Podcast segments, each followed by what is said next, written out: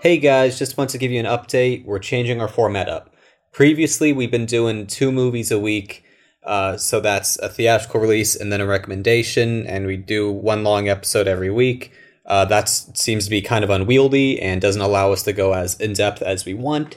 So, the episode we recorded last week has been split into two. So, what you're about to hear is our Oscars slash Skinner Rink conversation, and then you're going to hear our Watchmen conversation next week. And then on February 14th, we're going to be talking about M. Night Shyamalan's A Knock at the Cabin. And then on February 21st, it's going to be my recommendation, which is a surprise for you guys. So, yeah, stay tuned. Thank you for listening. Welcome to the Stray Dog Film Lounge with three stray dogs that bonded over our love of movies. I'm Colin, My name is Ross. And I'm Ian. and this week we are first going to be talking about the very important Oscar noms that just came out. The Om Nom Noms. Nom nom nom. Nom, I'm nom, nom, excited nom. to talk about it. It's going to be a very filling discussion, to say the least. Yes, yes, it was my idea. I insisted that we that we talk about the Oscars. Um, Yeah, R- Ross is the Oscar nerd. Like Mhm. I'm, I'm the George C. Scott of the group, bro. I, I, I detest award shows, and I don't want to look at any of them or Yeah. anything like that. I'm just here for the shitty drama. yeah, I mean, Ian, what's your what's your thoughts on the Oscars? Do you do you Um, give a shit? I give no fucks, but at the same time, it's really fun to watch a bunch of rich people like beat the shit out of each other, apparently, from last Well, year. well, that's a new development. Yeah. I feel like for the past five or so years, every other year, there's like something stupid happens. Mhm. So like first it was uh the the La La Land's Moonlight debacle, oh, God. right? Yeah, And then and then in 2020, remember how they like rearranged the categories so that way the best actor announcement would come at the ends and everyone was like, "Oh, it's got to be Chadwick Boseman. It'll be a nice tribute." And then Anthony Hopkins won, but he didn't come up because he, He was wasn't at even home there. sleeping. He was Yeah. at home sleeping because he's an old man. And so the show just kind of ended.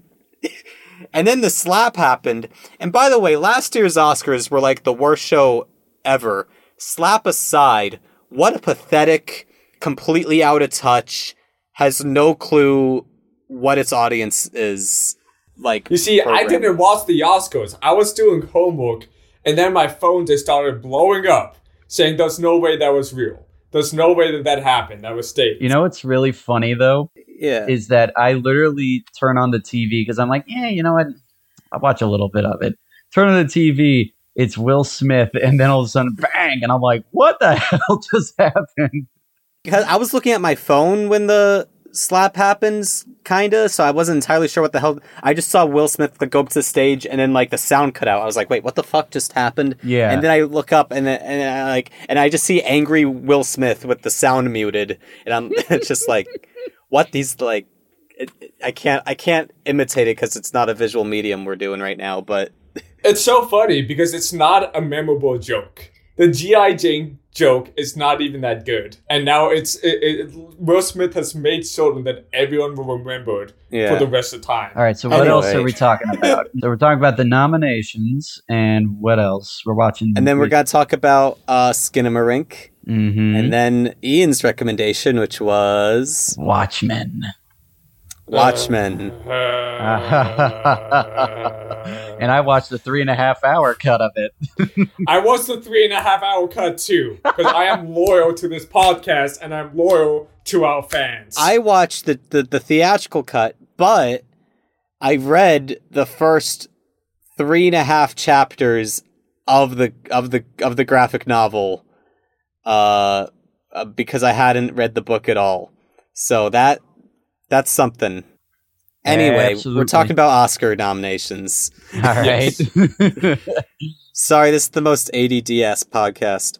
Okay, so nominees for actress in a supporting role Angela Bassett for uh, Black Panther Wakanda Forever, Hong Chow for The Whale, Carrie Condon for The Banshees of Inisharan. And then this one, I got a little worried when they first announced Jamie Lee Curtis for Everything Everywhere All at Once because I was like, you know, she's good in that, but what about Stephanie uh, Hugh, right? Why, why wasn't she nominated? And then the next one they announced was Stephanie. I'm like, oh, good. Because she's also in Everything Everywhere All at Once and has a much more significant supporting role. Jamie Lee Curtis is just kind of funny in that movie. You know Yeah. what I mean? I don't I don't think she's really breaking any new ground. Yeah. in her performance. I should mention Everything Everywhere All at Once has the most nominations this year of 11 nominations. Yes. Damn. Yeah, Colin, are you a fan of the movie? I'm a big fan of the movie. I, I I think it's really breaking new ground, and I think it's the perfect movie for the digital age because we kind of live in a certain multiverse ourselves with so many screens vying for our attention. It's like we live in s- multiple different universes all at the same time. That is so deep of you to say. I our phones are like our multiverses. Exactly. and I feel like that movie captures it perfectly. Also, some great Asian American representation too. For I sure. really appreciate. I think that. it's a fun movie. I think it's very innovative. I think it's it's a good uh, whatever wins even the nomination the fact that it has 11 nom- nominations is like a big win for the little guy because that's kind of how i feel about the daniels is like they're just like us I still haven't seen it. Fun fact. I feel like you would like it, Ian. It, it has a lot of. It's also like, much like this podcast, it's a very ADHD movie. Uh, okay. So I think you'd like Yes. it. Um. Yeah. Anyway, so uh, do do we do you guys have any uh, predictions on who could win uh, this Best Actress in a Supporting Role? Do you guys have any? Yes, I do. What? I think it's gonna be Carrie Condon in Banshees of Inisherin. Okay. All right. I guess I'll also predict Carrie Condon. I liked her performance. Um. It was great, But like, then it- like, yeah. her performance really reminded me of my own sister. yeah. For you sure. know what I mean? I really the dynamic felt so Uh, so real. Ian, do you have a take? Um, I don't think I I watched any of them, any of the movies that uh, got nominated with that. So You're gonna No. skip. I'm gonna skip that one. All right then. okay. Costume design. Babylon. Uh, Black Panther Wakanda Forever. Elvis. Everything Everywhere All at Once. And uh, M- Mrs. Harris Goes to Paris. what? Good for Miss Harris. What? What the hell Good is that? for Miss Harris. She's Yeah. trying her best out here. Elvis. Elvis, definitely. I'm gonna give it to everything Oh, everywhere. Yeah, I kind of. I kind of have to give it to everything everywhere just because of the sheer amount Yes. of costumes. and and the and the sheer ingenuity of those costumes. Those aren't normal costumes you can pick up from Party City. Those, those are things that take a lot of time and effort to to just imagine. Yeah, like, and they all look good. Like, it's not just like a, a quantity over quality thing. Like, everything looks good in that movie. Yeah, uh, that you can tell like a lot of people put a lot of work into like the maximalism of everything everywhere all at once. Um, Ian, okay, so Ian, you're predicting Elvis. Yeah, I'm predicting Elvis. I think for that movie, because what was it? Uh, who directed that again? uh, Baz Luhrmann. Yeah, his movies, because like Moulin Rouge, that and and amazing costumes in it. I thought this really did a great job recreating a lot of Elvis's looks and just the time periods in there too. If I saw everything everywhere all at once, I probably would say that. So maybe that'd be my my second pick. I mean, I think I think we're allowed to uh, make predictions for movies we haven't seen because I feel like with the Oscars, you can kind of cynically guess the type of movie these voters will enjoy. Yeah, If that makes sense. it's not an honest show. It's very political. I feel Yeah. like the, there's a lot of backroom Well- talk. I don't think Mhm. it's politics. I think it's, It's, just like campaigning it, for the most part. It's ca- Exactly, it's campaigning, and also you got to factor in the tastes of like old people. Green Book. the Green Book. If we go by the tastes of old people, everything ever all at once wins nothing. Yeah, because it's such a frenetic movie. I was watching it with my sister, and we were both just like, "Dad would hate this movie," because it, it's just so fast. Gotta go fast. All right, let's move on to sound. Slow down, that Uh, fella. it's gonna be a long ass podcast if we don't move along. Yes. Okay, for sound, All Quiet on the Western Front, a movie that I didn't know existed until like yesterday. Uh, in a movie I didn't know existed until you brought it up. yeah. Like, oh, there was a remake of. All right, cool. Uh, Avatar: The Way of Water, The Batman, Mm-hmm. Elvis, and Top Gun Maverick. Uh, my prediction: Top Gun Maverick. Top Gun Maverick. And here's why: the loudest movie always wins best sound. Yep.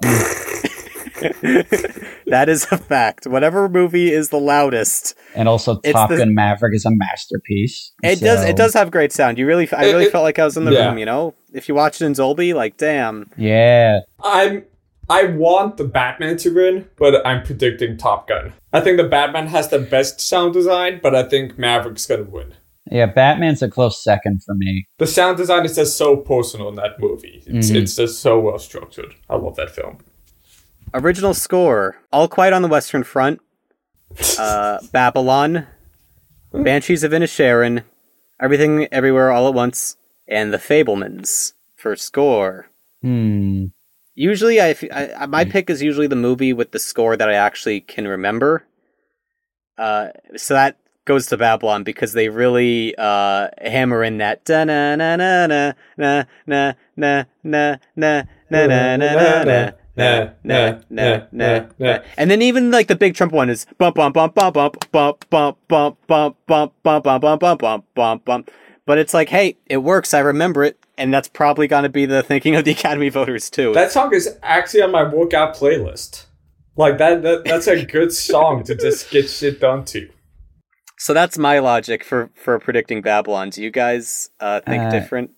I mean, for me, I, again, I didn't see Babylon, but um, knowing what that movie's about, it, it's probably gonna win that for score. It's I wish, I wish like the Batman was because I thought that was a great fucking soundtrack. Yeah, baby. That's also a soundtrack that spams its main theme. Rightfully so, though. It slaps. with what Colin said before about the sound design, how it was so personal. Like every single theme in that movie is so personal to every one of the characters. Dude, Yeah. Catwoman's theme. Catwoman's theme is Yeah. incredible. Yeah, absolutely. But you Yeah. know, again, it's like the Batman's theme for uh, Batman.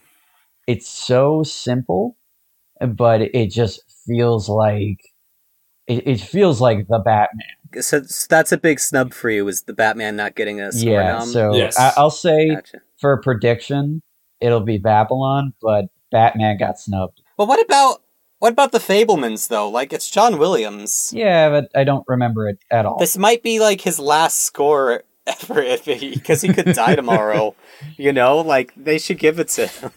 I don't remember Yeah. how it sounds, but I remember being very moved when I was watching it. Yeah, like Yeah. it's it's effective. It Yeah. works. Um, but that's I mean it's John Williams. Uh, okay, I lost my list. Sorry, so we're at sorry, score. folks. Okay, I'm going back to I got. I'm trying to do it in the order they were announced in. Adapted screenplay: All Quiet on the Western Front, Glass Onion, A Knives Out Mystery, Living, Top Gun Maverick, and Women Talking. Top Gun. What's this for again? Uh, adapted screenplay. Huh. Huh. Huh. Yeah, I'm gonna go with Maverick. That literally could have been the dumbest movie ever. I'm for gonna- a sequel you know to what? Top Gun, but it, Yeah. instead it's a fucking masterpiece. Oh, it is structurally great. Yeah. I'm gonna be cynical, uh, and even though I haven't yet seen women talking, and I do plan to see it, uh, I'm gonna cynically guess that that it's gonna go to women talking for best screenplay because that I think the socially important adapted uh, s- a screenplay nominee tends to win, right? Hmm. I don't know. You know, what? cut this out. Uh, No, I mean it's it's interesting. It's interesting because she Shad didn't receive any nominations, and I feel like that's in a very important film. I didn't see it. uh, I think it just wasn't really that good. Yeah. Uh, What- I heard it wh- was kind of what's- boring. She said. What's what's that movie? What did she? it's say? about like an investigation into the Weinstein stuff. Oh we don't need to talk about Weinstein two podcasts in a row. no! I yeah. already ranted about Alright. Halloween Six in the last. cutting it out, Yeah. cutting it out. All right, so I mean, I guess I guess if I'm voting with my heart, Top Gun Maverick, but I think uh, cynically I'm voting Women Talking for uh, best adapted screenplay, and that I might change that vote if I see Women Talking and think it's not as good Mm-hmm. as. Uh, but uh, you know, I've I've heard good things about it, and I'm sure it's, you know, it could win. Highway Okay. to the danger zone. All right.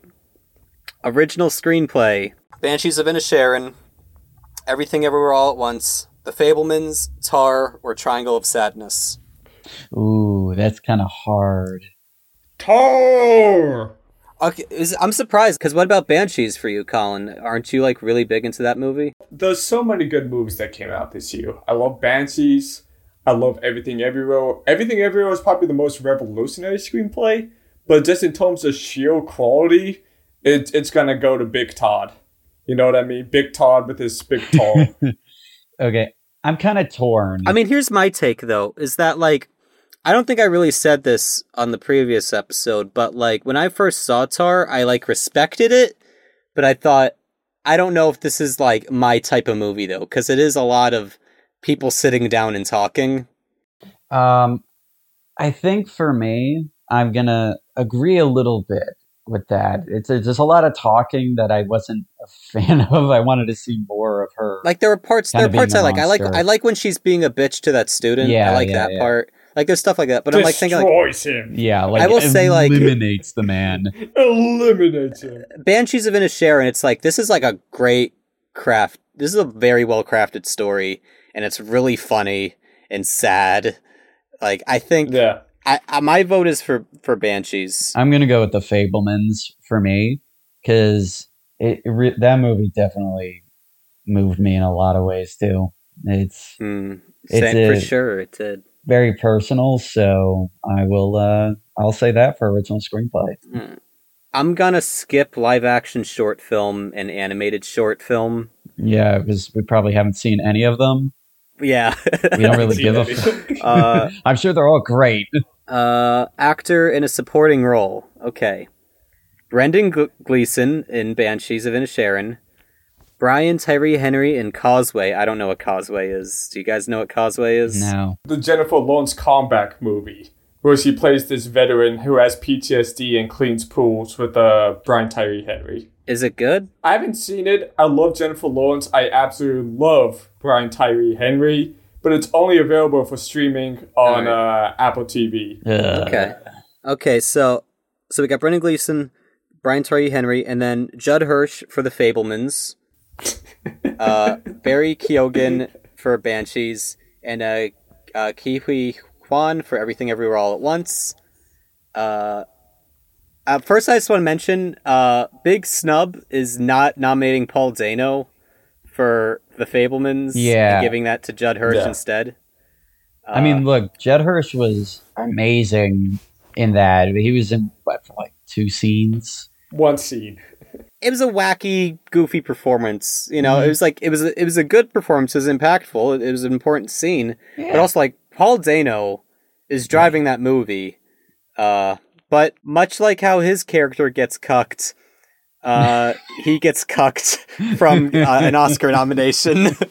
He was also coach for the Riddler. Yeah, Like he does a phenomenal job. Th- uh, th- that yeah, was the Batman. gag. That was that Yeah. was the gag. yeah, but anyway, my prediction is uh, uh, Kihi Kwan, just because I think it's a nice story. Him winning his him winning the Golden Globe, his speech was really sweet. Mhm. Uh, and I, thank I'm you, going to Spielberg second that. and- and Even the though I haven't Daniels. seen it, I'm cheering for the guy. yeah, I'm happy for him. Mhm. Yeah, I'm Uh, very and I happy think for him I think too. I think I I have a feeling that the Academy voters might be happy for him too, and might because they like to they like a story. You know, they like to. Would Yeah. it be nice to put this guy up because he's kind of an underdog? You know You know what my pick would be though? what? out of those five guys. Who? And it's because he's my quirky little guy, and I love him so much, and I love his character so much. It's Barry. it's it's uh, Barry Keoghan in uh, Banshees of Inisherin as Dominic. I loved that character so much. He's so precious to me, but he's not gonna win. Okay, so what's your so what's your prediction? Is it Uh, the, the the kid from Temple of Doom. okay? Yeah. So you're going with uh, you're going with short round. Gotcha. All right, Yeah.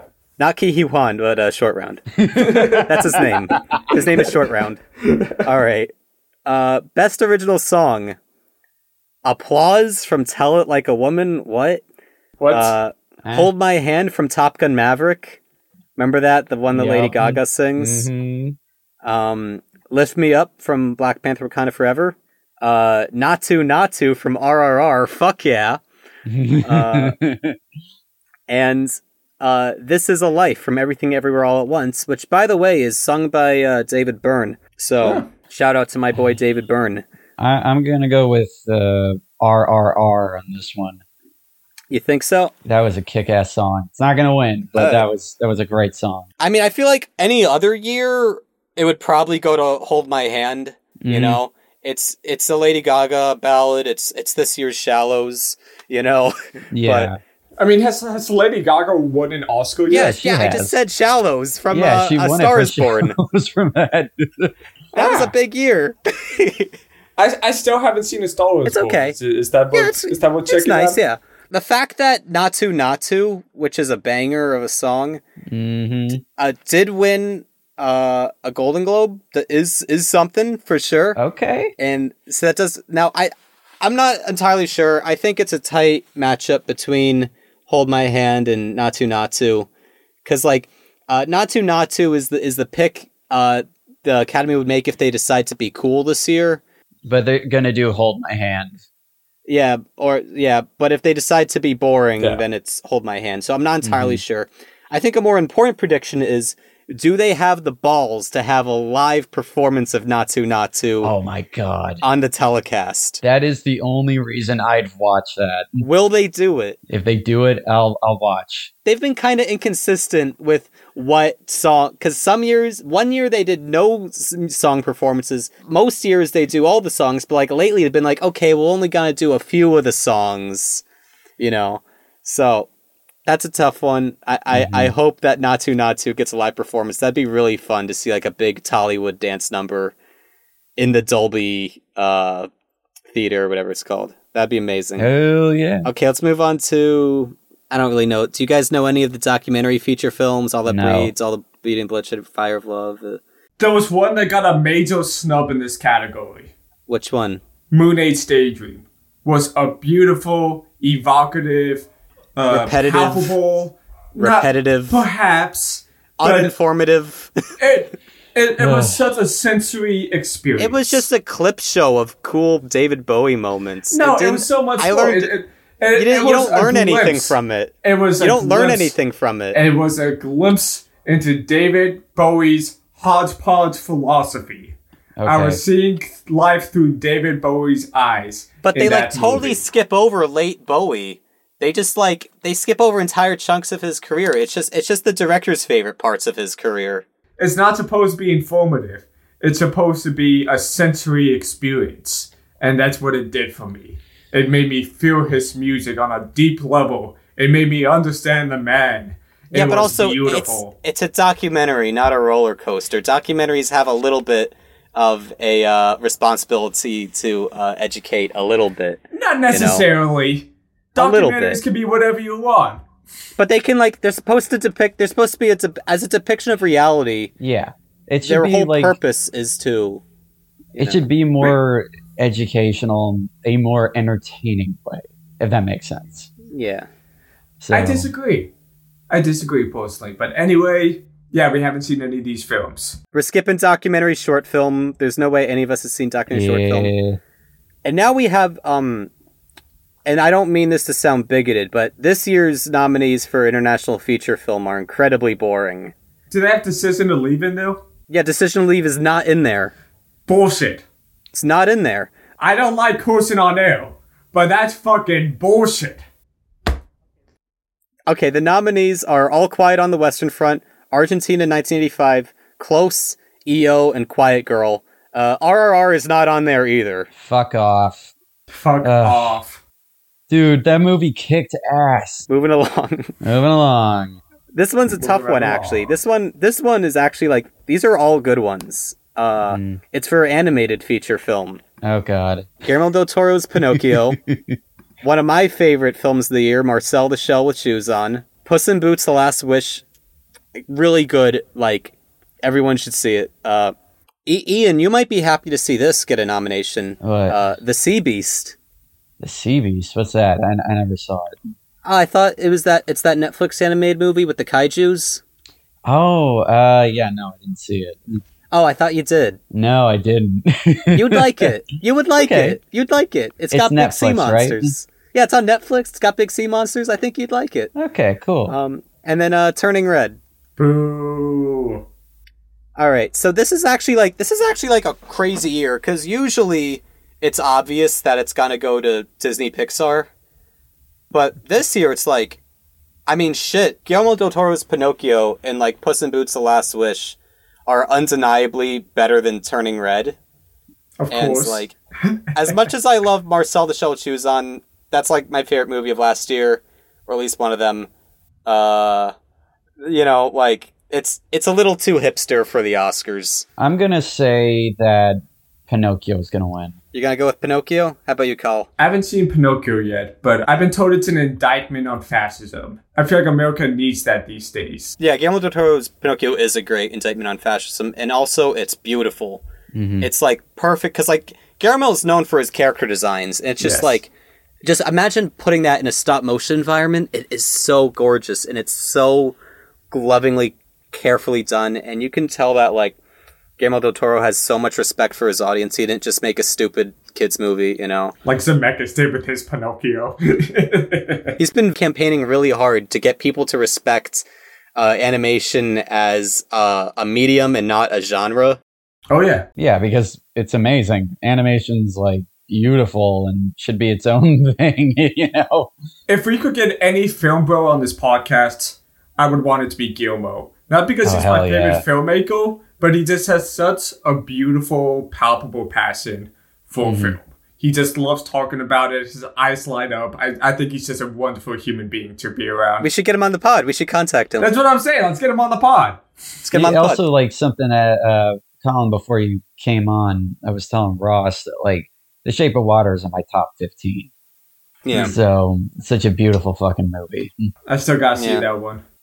So, do, are we all an- anonymously, unanimously agreeing that it's gonna go to Guillermo del Toro's Pinocchio? mm-hmm. Yes. All right, cool. Funny that like they include his name in the title because it came out the same year as the Disney Pinocchio.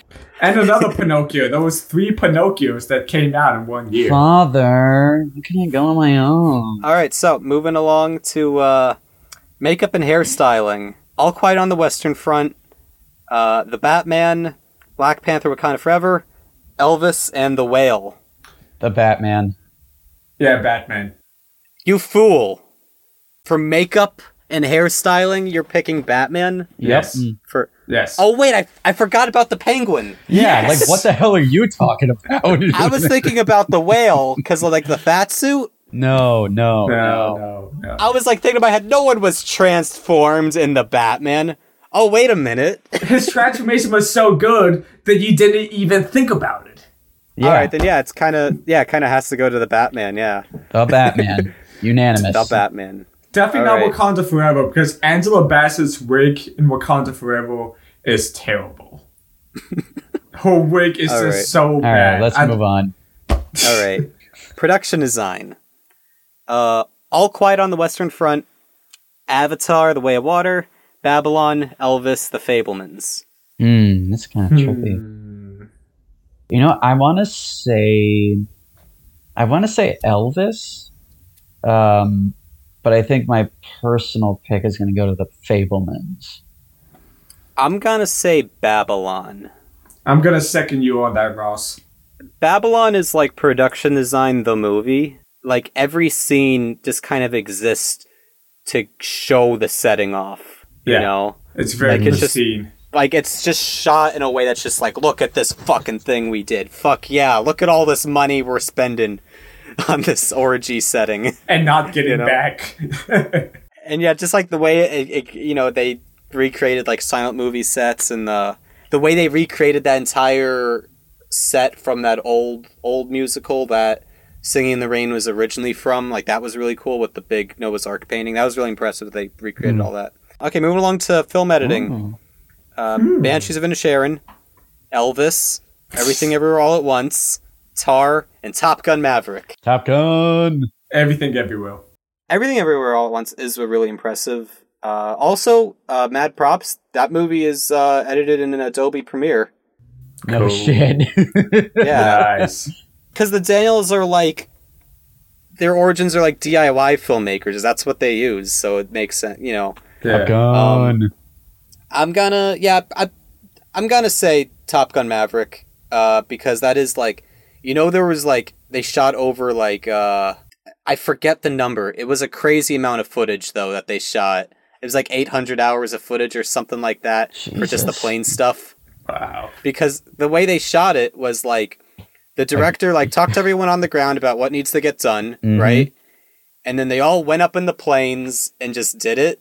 Mhm. Uh, so they all have these cameras. Basically, the the actors are operating the are pressing record on the cameras themselves. yeah, there's like a shit ton of them right in the cockpit. they're just all flying at the same time and uh, just doing their thing in the. I they just had think planes. for Top Gun, it was something that not even just because oh I was on the edge of my seat.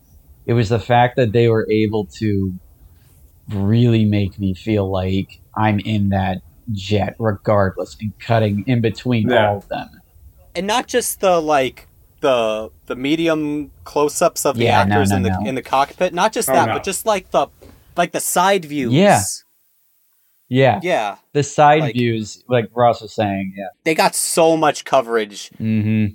for a movie that uses fighter jets. It's Yes. really impressive, and Yeah. they and it's a lot of coverage, and they use it really well. It's beautiful. All right, moving along. Uh, cinematography. I think there's some big snubs on this one. Uh, All Quiet on the Western Front, Bardo, Elvis, Empire of Light, Tar. What is with All Quiet on the Western Front?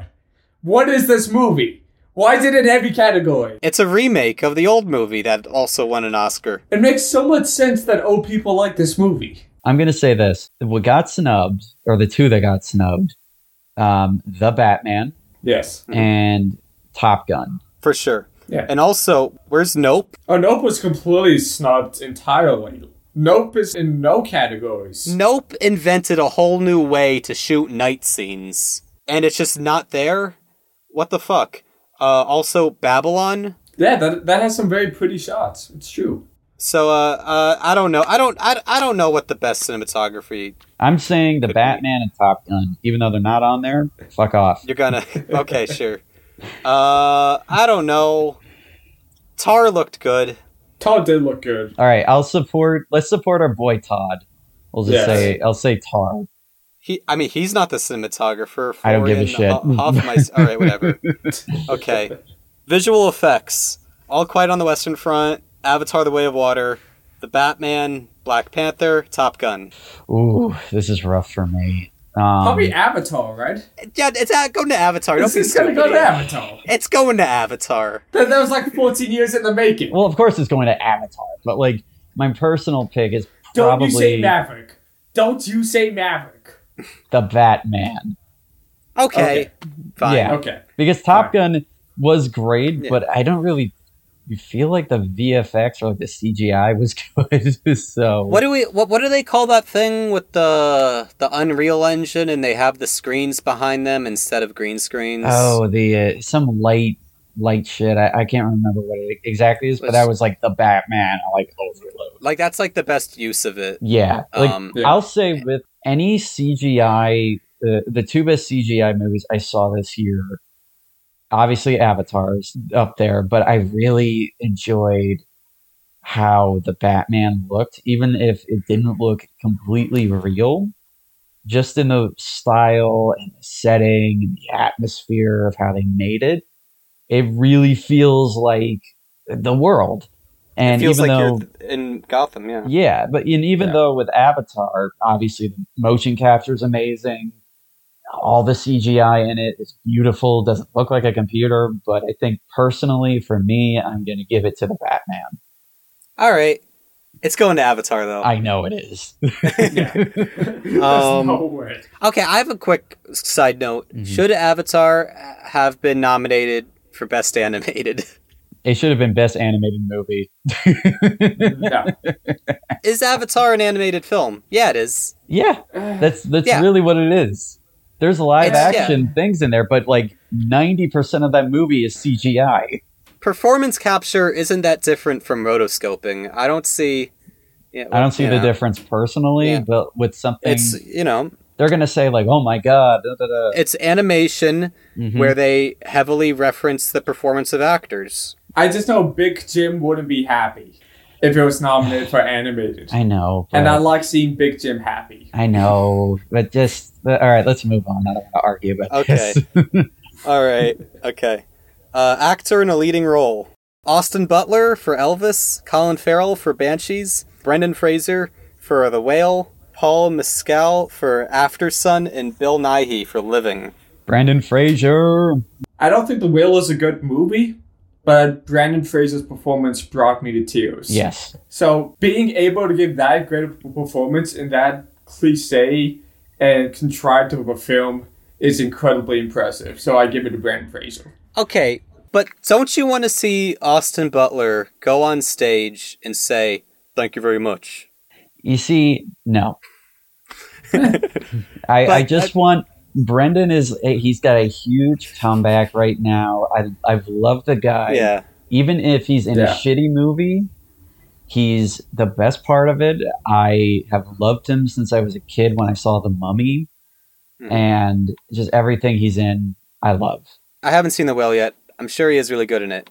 But don't you think there is some to the fact that ever since Austin Butler played Elvis, he can't stop doing the Elvis voice? Can't stop doing the Elvis voice. He's just always he that's just how he talks now. It's a part of him now. His his voice has been permanently changed. Exactly. It was so it was so surreal at the Golden Globes I know. when he's like, "Oh, thank you, mom, so much. We're up there." And like, what the fuck is going on? Thank you, Mama. Uh, want to just thank my mother right there. That was so weird. My sweet prince. Anyway, uh, yeah, it'll probably go to Brendan Fraser. You're right, but Yeah. I kind of want to see Austin Butler's acceptance speech just because I, he's he's just Elvis now. it's just funny to me. All right, Um, moving on. Kate Blanchett for Tar, Ana de Armas for Blonde, um, Andrea Riceborough for To Leslie, Michelle Williams for The Fablemans, leading. That's kind of interesting. Hmm. Um, and Michelle Yeoh for Everything Everywhere All at Once. Going to Tar, Kate Blanchett. Kate Blanchett, man, that performance was Mm. incredible. Yeah, probably. Uh, act- side note: Do you know about the whole two Leslie uh, Andrea Riseborough thing? No. So basically, two Leslie is like this like super low budget. Uh, well, not super low budget. It's a it's a Sundance movie, and they didn't have the funding to campaign for the Oscars, and so they just campaigned really hard on social media, and it, it kind of became a meme. Uh, Mark Maron, who's in the movie, he like gave a shout out to uh, to Leslie at the end of an episode of his podcast. Uh, he said to, directly to the Academy voters, "Hey, and uh, all you Academy voters, watch to Leslie." they just like pushed really, really hard for this movie no one's ever heard of to get a nomination, and they did it, and I'm happy for them. All right. Uh, I don't know if it's a good movie or a bad movie, but Cool. this is Good a win for for, the them. little guy. yeah, that, good for them, man. uh, Andrea Riseborough gets uh, gets an Oscar nomination. She gets to show up on the red carpet, even though no one has seen her movie. Good for her. Yeah, kick ass, man. kick ass. Um, okay. And in case no one knows who Andrea Resenbo is, she's the uh, lady from Mandy. Oh, is she? Yes. She's Mandy. I get. Yeah, yeah, I that's guess her she's name. Mandy. That's the name of the character. She's Mandy. yeah, that's her name. yeah. Are you sure about that? I am positive. I just checked it on Letterboxd. Oh, cool. Okay. All right. Nominees for directing. We're Yeah. getting closer to the big one. All right. Banshees of Inisherin. Everything Everywhere All at Once. Uh, the Fablemans. Tar. Triangle of Sadness. Um, hmm. I'm kind of torn. Uh, Hi. tall. Tall. You know what? I'm gonna say our boy Todd. Yeah, I thought that was seeing Yep. that and having and even listening to him how he made it.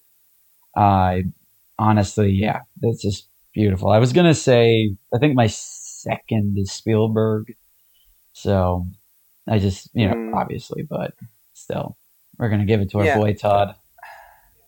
Todd, Yeah, if you're I'm, like, listening, thinking- This is tough because I'm like thinking like We love you, spoiler. Todd. My prediction for Best Picture is The Fablemans, right? So I'm like, well, it can't win Best Picture, but not anything else, right? So it's Hmm. Mhm. probably got to win directing, also, right? I mean, the directing is pretty impeccable in that Yeah. movie. Just it's how- Steven fucking Spielberg at his like peak. Like he's the master. it's not, and this Yeah. isn't th- Yeah. this isn't Ready Player One Spielberg. This No. is like This is Spielberg at his most personal. This is Spielberg bearing his soul for the audience to see. recreating his home life. Yeah. I'm I'm gonna Yeah. just say for me, it's a, I I go back and forth, but I'm gonna say Todd or Spielberg. That's what I'll say. I'm going Spielberg. Uh, all right. And then we made it to Best Picture. Here are the nominees All Quiet on the Western Front, Avatar, The Way of the Water, uh, Banshees of Inisherin, the way of the water. Elvis, the way you don't want. it. The Way of the Water. Do you know the way? Um, Everything Everywhere All at Once, The Fablemans, Tar, Top Gun, Triangle of Sadness, Women Talking. Top Gun. Really? Yeah, I'm going with Top Gun, man. I mean, if we're gonna like, Wow. it did single handedly save the movie business. Pretty much. Like, it kinda- I guess I, I, I, that, that is pretty. Yeah, big. that is- that is a pretty big kinda- move. and I'm gonna say this that I love. I think The Fablemans was like my second favorite movie of last year because it was super personal to me as well. But I think watching Top Gun Maverick in the theater with my friends. Uh, it was a packed theater too. I mean, it was explosive in there, and it was a lot of fun. Um, and I don't know, action, drama. It it just worked, man. It made over what, like Hmm. 1.4 billion. That's another thing too. That was so surprising. Not bad. and not also, like, it's not unheard of for a, a plane movie to win Best Picture because bad. oh, did Flight win? No, uh, the very first Oscar for Best Picture, Wings from Oh, yeah. 1927. yeah. I'm a smart boy. Ah. I'm a smart boy. But Um, I, I will say that this Top Gun Maverick, it is a masterpiece. And I know I've said it so many times with these nominations because I legit think it's somewhere in like my top 10. Top Gun is definitely winning editing for sure. I Um, do think, though, that realistically, it'll probably go to the Fableman. I mean, has has Spielberg gotten an Oscar yet? Yeah, he got it for Schindler's List for Good. Best Picture and Good. Best Director. And then Okay. anything else? Um, I think he's been nominated a bunch of times. Um, let me see. Wait, Look it up real quick. Spielberg. Spielberg Oscar wins. On a side note, I do think Tar is the best movie of this year, Okay. and so that's what my pick is. Uh, he did win for Saving Private Ryan. Oh, we did. Yeah, I, I think so. Okay, cool. Um, okay, That was another there's great that. flick. that's another yeah. like one of those huge movies that I haven't seen yet. That I'm just like I can't. Oh, God. It's just a can that I'm kicking, and I'm like, one of these days I'll get around to Saving Private Ryan. I think I have it on DVD. I'm predicting the Fablemans not just because I think it's the most obvious thing that the Academy would pick, but also because it is like t- is definitely one of my favorite movies of the year. Uh, like this is it's my favorite out of this list. Like if I had to pick one that I'm like I want to rewatch that right now, uh, I'd probably pick the Fablemans. So yeah, that's uh that's all the uh nominations. How much time did we spend on this? Uh, 50 minutes. Who wants to start with Skinamarink? Uh, c- actually, could I start Skinamarink? I'm more of the horror enthusiast on this. Of course, Go ahead. and it's fresh. It's in your mind too because you just watched it last night. Yeah, So what's Skinamarink? So Skinamarink is about two kids who are at home, wake up in the middle of the night, and their father is missing. But soon enough, as the night goes on, things in the house begin to disappear, and something far scarier comes afoot. I'm going to say this that it didn't need to be 100 minutes. Uh, it could have been shorter, but I am going to say when it picks up and it starts getting freaky, I was terrified. It was one of these weird movies that I was like, oh, you know what, whatever. It's a, it looks like a found footage, but it isn't. Um, and it's it's something where, and I don't know if you, if you guys feel this way. I've seen it a lot in reviews, but when I was a kid, and even being an adult, you know, I've had these types of nightmares. There's been like these, like when you're up so late at night, you know, your mind just starts playing tricks on you. Like I was at a sleepover years ago and we just stayed up super late. And eventually my friends fell asleep, but I was still up. And I remember just my mind playing tricks on me through the whole time I was awake. And it was scary as fuck to see like this. There was like a torn out uh, from the inside German Shepherd, these shadows moving all over the walls and shit. Um, it, and it reminded me of that moment. And I just think with how it's edited and put together, it's definitely, and I get that they had to do it this way they, for it to be with the vision, but it really could have been, I want to say like 80 minutes at the most. But I will say this too that I knew nothing about the movie. I just knew the poster and the title. I heard, you know, like, oh my God, this is a freaky movie. I mean, you guys told me you know, like, oh my gosh, it's like creepy, spooky, scary. And I was like, yeah, you know what? It might be. Oh, you thought we were sissies here. Yeah, I did because You thought we were sissies. No, I'm like, I'm pretty brave with horror movies. So nothing really, because I know everything's fake. So it's But like, you nah, know, that ain't the anything thing that- scary. Yeah. also reminded me, or the movie that reminded me the most of was like Eraserhead. That's what I was just about to say is that like this movie genuinely feels like a nightmare, and like the only other movie I can think of that feels like that is Eraserhead. What's so interesting about this film is that the director Kyle Edward Bell got his start with a YouTube channel dedicated to filming people's nightmares. Really? He solicited submissions from viewers, just saying like, comment about what your biggest nightmare is, tell me about it, and I'll make a short film out of it. And interestingly enough, so many people kept on uh, submitting a nightmare where it, he, they were just a kid stuck in this house with their parents not around. And it kept on getting more and more uh, submissions with the same idea because everyone has had this nightmare. And so he was eventually just like, I'll make this into a film. and also I feel like the the- I'm not gonna I don't think we're gonna spoil uh but like the last shot of the the last shot of the movie is straight out of Yes. my nightmares. Yes. I had to look I feel away at a, like at a that. point. I was just like, oh, yeah. fuck that you know and this is what i also love about horror how it's so diverse in the stories that you can do and this is something that reminded me a lot of slender man especially with that specific jump scare that happens i won't ruin Oh, that was one spooky jump scare. yeah when that happened i jumped out of my chair No, there, there, there were two spooky jump scares. No, there were three. There was three that's just like it's like an electrical Mhm. malfunction. And then there's that one and then there's the the one that's kind of cheap. Yeah, at the one end. that was like cheap at the end, I wasn't a fan of, but like the second one, I was like, "Fuck that shit, man! What the hell's going on?" That one was impeccable. yeah, That was an impeccable jump scare. That that that made me scream and jump out of my seat. Yeah, yeah. No, yeah, I was me and me and Colin saw it in the theater together. We were all on the theater, we were the only ones in there. Uh, which is kind of the ideal way to watch it cuz you're distraction free and if you get scared, you got a buddy to talk to.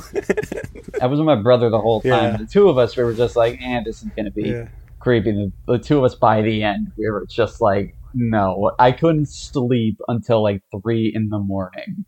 we were very shook. Um, also, I want to mention a couple things about. I want to mention a few things about the way it's it's shot is really interesting, because it's like you you pretty much never see the characters' faces, uh, and when you do see a face, it's a scary face. May I read a quote from Kyle Edward Bell, Surely. the guy who directed the movie? Surely, So he said, I set rules in place that I wasn't allowed to break. We never see someone's face. We avoid showing people on screen for too long. Whatever dialogue is delivered is always delivered off screen. We never go outside. We never leave the house. We're always in the house. Even if at the beginning you see windows and doors in the house, the blinds are always shut. So we never get a view of the outside world. These are such like absurd rules. How did They he come up truly with these are. rules about like, like like no dialogue on screen, only off screen Yeah, dialogue? and this is that's Like, not wha- even the end. why? There's also no music in the movie. I set these rules in place. There is music in the movie. No, that, that that's from the VHS. yeah, That was that's from like diegetic the music. the fucking cartoon, so that doesn't. But that is, but that that that is still music. That, so, but like no non-diegetic Yes. music. But wait, isn't there isn't there a musical moment at But, the end? but fellas, Mm. fellas, wait. Anyway. He's, he goes Okay. on to explain why he has these rules. Okay, continue. So he says, I set these rules in place before I even got the script going, just so that I would have a foundation to build on. Once I started writing, because I had these rules in place, I actually found it freeing to be working within a said framework. That is kind of true with every kind of film. Is like every film has limits, and so you got to work with those limits, unless you're James Cameron. Yes. Uh, oh, I want to mention the the graininess of it real quick. I love it. because I thought I'm not entirely sure. Like, are they going for like a Yes. VHS look? I Yeah, that was the I guess point. believe so. because at times it Yes. at times it also kind of looked like s- like eight Ah, so millimeter cool. film because like it had the scratches. I, I was kind of thinking about how like the graininess really kind of emulated the feeling of being in the dark and you're seeing things that Mhm. aren't there. Because when you're looking at random static and you're staring at it like into a into the darkness eh, at a point in the movie, you feel like you see something but it's not there because you're just seeing patterns in the Well, that's static like- void that your brain's That's making exactly up. what it was like. Really, my experience with that sleepover I had years ago, like when I was watching it, yeah, that, that's literally what happens. It's just your brain when even you just look at the dark, it just your imagination goes completely off the rails. It takes place in the director's childhood home. Mm-hmm. and all the toys that are used in the film were actually These are toys, toys from that him. his sister and him had. Oh, that's cool. So it's it's very personal, Yeah, very personal film. Nice. and even with Yeah, I don't know if you guys did this or anything like when you guys started making movies, but when I was like in high school, um, I got this cheap ass camcorder and I tried just sort of making creepy shots and putting it together. So when I was watching this, I was like, yeah, I, I kind of did this too. That's kind of cool. Good for this guy. He, Yeah. he was able to do this, you know, for 15K. That's kind of So fun. yeah, it- it's fun. Yeah, and the fact that how the hell did this get a theatrical release I is think beyond me. because. And I'm think glad it because did. it's Hey, got Shudder. big backers. Uh, IFC Films, Shutter. Shutter. Yeah, I think it was Yeah. Shutter that basically said we want to put this in the theater. I and also just I know I've talked about it the most, but I have one other thing to talk about with Skinamarink is when a movie like this, it feels like it's going to have a Blair Witch effect a little bit. Um, I, it already yeah, kind of it- does. It's just something that like I hope it, I hope it doesn't get into. I mean, it probably will get into parody, but at the same time, um, yeah, I, I just think it captures the feel of a nightmare. The jump scares aren't like the cheap ass jump scares, even the last one. But at the same time, dude, it's just it's something that shook me to the core, which is it, that's just surprising because I've seen probably every horror movie under the sun, and most of them are like, yeah, you know, that's a little scary, but this was like, fuck me, like, Yeah. Like the primary reason that Ross and I got through our screening of it is because we were talking to each other and we were trying to make we were trying to make jokes about the movie. That's what I did too. My favorite bit was like during a quiet part of the movie, I was like, hey, hey, I can do Foley for this movie too. Look. Because like there's all these weird little tapping sounds and stuff in the and then movie. I started doing Foley too. And then he was like, "Wait, is that part of the film, or are you doing that?" And I'm like, "Yeah, I'm doing that." What's so impressive about this film, though, is that it made 100 times its budget. How much is it made? It's it's made 1.5 million dollars, Oh, and it was only released Damn. fi- 11 days ago. that's like That's incredibly impressive. uh, that's like high in Yeah. the most successful independent movies. Is this technically independent? it has to be. Oh, totally. It is an It independent movie, yeah. Totally is. Okay, This is the definition Yeah. of an independent movie. Yeah. Uh, So Alright. yeah, it's just they just got picked up by Shutter, and then Shutter. Is this the first time Shutter's done like a I feel like they've theatrical done it before. distribution? Um, I Yeah. don't know what, but well, maybe Mandy, right? That's not. No, I think sh- I think Mandy got bought by Shutter after the fact. It got Okay. like after its I still haven't main seen release, Mandy. so I'm not. You haven't seen Mandy? Dude, I, that's the most Ian Baker movie I have seen under the sun. That movie was custom That's like made. yeah, Is it on Shutter? it's got everything. yeah. Okay. I- I think it I'm is, gonna yeah. have to watch that. All right, It's got Nicky Cage. It's got a fucking chainsaw fight. It's it's got everything that you would want, Ian. It's got satanic cults. It's got a really cool tiger in it that looks prehistoric. You would Stop love talking it. about it. I want to watch it for myself. I, I know. I don't even need to pitch it anymore. It's it's a movie made for you. I just know there's like that. There's an image. The only image I've seen from it, because I've deliberately, since it's been out, I just don't look at anything for it, is this image of Nick Cage looking at the camera with blood everywhere on his face with a hot light on him. And I was just like, he's like in Yeah. a big room and he has And like I a was tiger just like, shirt on. Yeah. what the That's a fuck great is scene. this? Any final thoughts on Mandy? I mean Skinamarink. So uh, I'm going to say this: it's it isn't the scariest film I've ever seen, but it's definitely in the top ten. So what is the scariest movie you've ever Um, seen? The original Nosferatu. Eh, really? really? Yeah. Like it, cur- like it, does it still scare yeah, it you? still Like gives me the creeps if I'm watching it alone at night. Yeah. But I don't know. I just kind of I don't know. It's it doesn't okay. Well, like Exorcist uh, is number two. How do you feel about that? Oh, that works. That works. I was like if if if I were in the 1920s, Nosferatu would be the scariest movie But to Nosferatu me. was on Like, SpongeBob. I don't care. It scared the shit out of me. Oh, Bite me. My final thoughts on this film is that uh, it was just incredibly inspiring as a low budget filmmaker Mm. and as a producer to see a movie that was shot for $15,000 in only seven days God damn. made $1.5 million God. in damn. less than two weeks. That is, that is just very That's a miracle. inspirational. This Yeah. guy. It's not a miracle though, because it, it makes total sense when you watch this film. It's a film that I feel like everyone should see. yeah, I agree. I, I also think like everyone should see this. This is Yeah. this is our it- Blair it's our Witch. Like this is generation's the Blair movie Witch. to see. Like there's Yeah. there's nothing. There, I don't think there's been anything quite like this No. movie. Like in the before. past, um, what was it, like twenty something years since Blair Witch was a ninety nine, I think. Um, Something like that. It, it yeah. Since then, yeah, no. It, it's there's been some you Yeah. know people who are like, oh, I could make that, blah, blah, blah. but they ended up making a bunch of shit. So I'm curious to see like if there are any copycats of, of Skinamarink. I hope and pray that there's not going to be an SNL skit parody. there's gonna be, you know, what's gonna happen. They're I gonna get pray that lazy. to God above that that's not going to happen.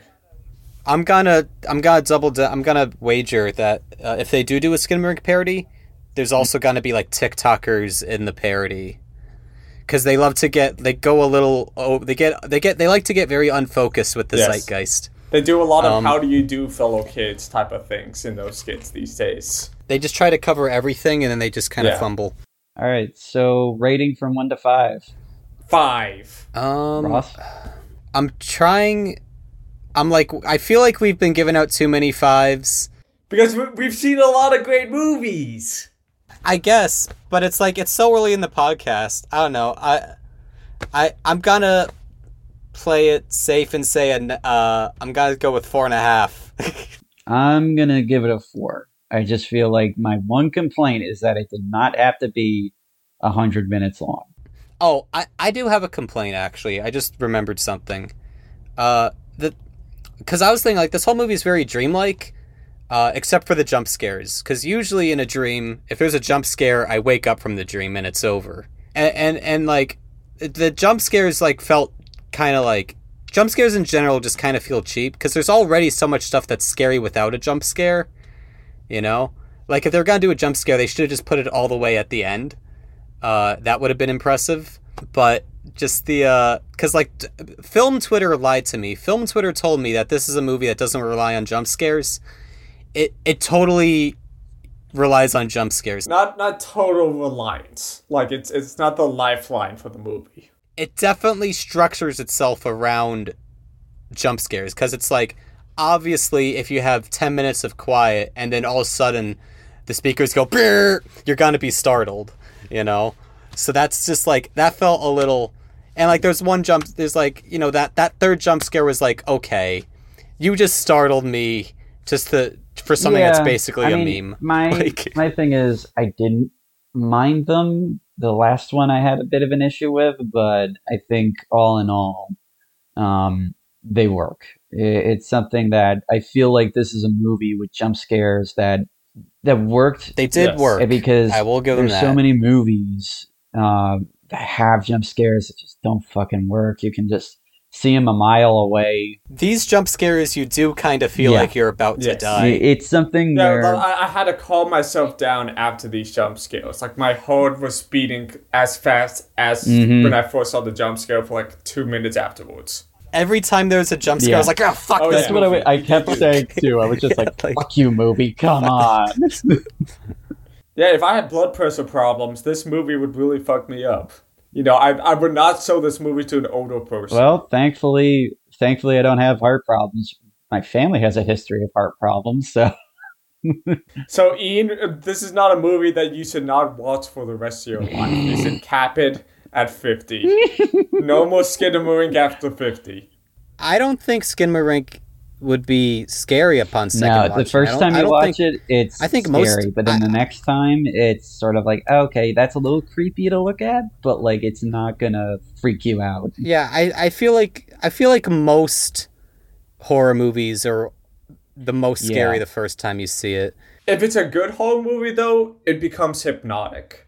Like, I can I can watch The Shining any day of the week just because there's such a powerful atmosphere there that I just, yeah. There is like there's a, there's an artistry to it. Yeah.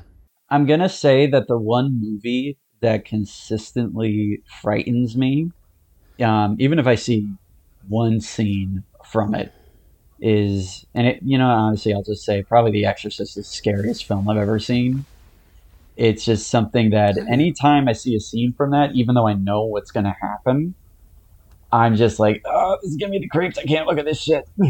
What I love so much about The Exorcist 2 is that, like, it's a movie about a horror movie about spoiler alert, good wins at the end. Yeah, You know what I mean? Like, the, there's so many horror movies where it's just like, the world's a terrible place and we're all going to hell. or you know, it has Yada, the, yada, the yada. scare at the end where it's just the like, scare at the end where the "Whoa." monster comes back. Yeah, Yeah, a- and like this is a movie that's that, that's saying we can overcome the evils of this world. and then with Even though it's Skinamarinky, the scariest movie of all time. Skinamarinky stuck in the Yeah. void. Just stuck in the void. Yeah. Besides Skinamarink, you know what is like one of the scariest movies for me is uh this one's kind of a weird one, but have you ever seen a Nocturnal Animals? Oh yeah, I've seen that one. Yeah. That scared you? No, it's that one scene towards the beginning that really puts you on edge. Oh yeah, I know, I know the, I know the scene you're talking about. That was well done. It just like it just it just goes so hard that you're feeling that impact for the rest of the movie, even though nothing worse than that happens. You know? Aaron Tyler Johnson remains underrated, and that movie was back in freaking, freaking 2016. That guy's a phenomenal actor. Incredibly incredibly unsettling movie, Yes. Nocturnal Animals. But uh, before we go, we just want to say please subscribe to our YouTube channel if you're watching this on YouTube so that you can receive updates on all of our projects.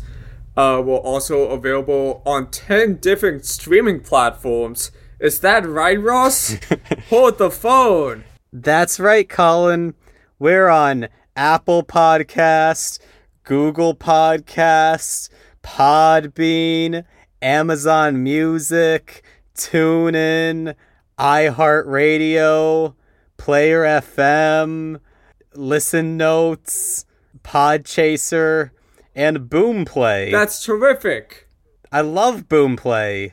And so, yeah, thank you guys so much for listening to uh, this week's episode. It's a hefty one because those Oscar nominations took a long time. But I think people who listen to podcasts like long podcasts. They don't want no 30 minute podcast. They they got a lot of driving to do. They got a lot of dishes to wash. They're stuck in they're stuck They're in stuck LA traffic. traffic. They need gotta- something to listen to. We're not from LA. We're actually from the opposite of LA. New Jersey. New Jersey, baby. New Jersey. The next Hollywood. The next Hollywood, baby. Yeah, baby, let's do it.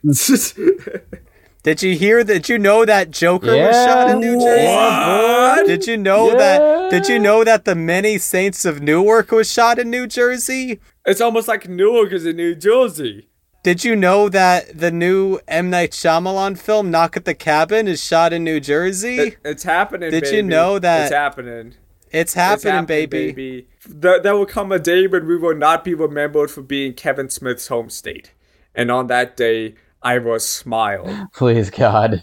Spielberg was born in New Jersey. He's an Arizona guy, though. Like he was here for like Yeah. four years. you know, he's all due respect. First four years. all of his due life. respect to Steven Spielberg, who I love very much. He's no Jersey boy. Thank you all so much for listening. We love all of you, and we hope you tune in next week. Live long and prosper. Bye, everyone. Bye.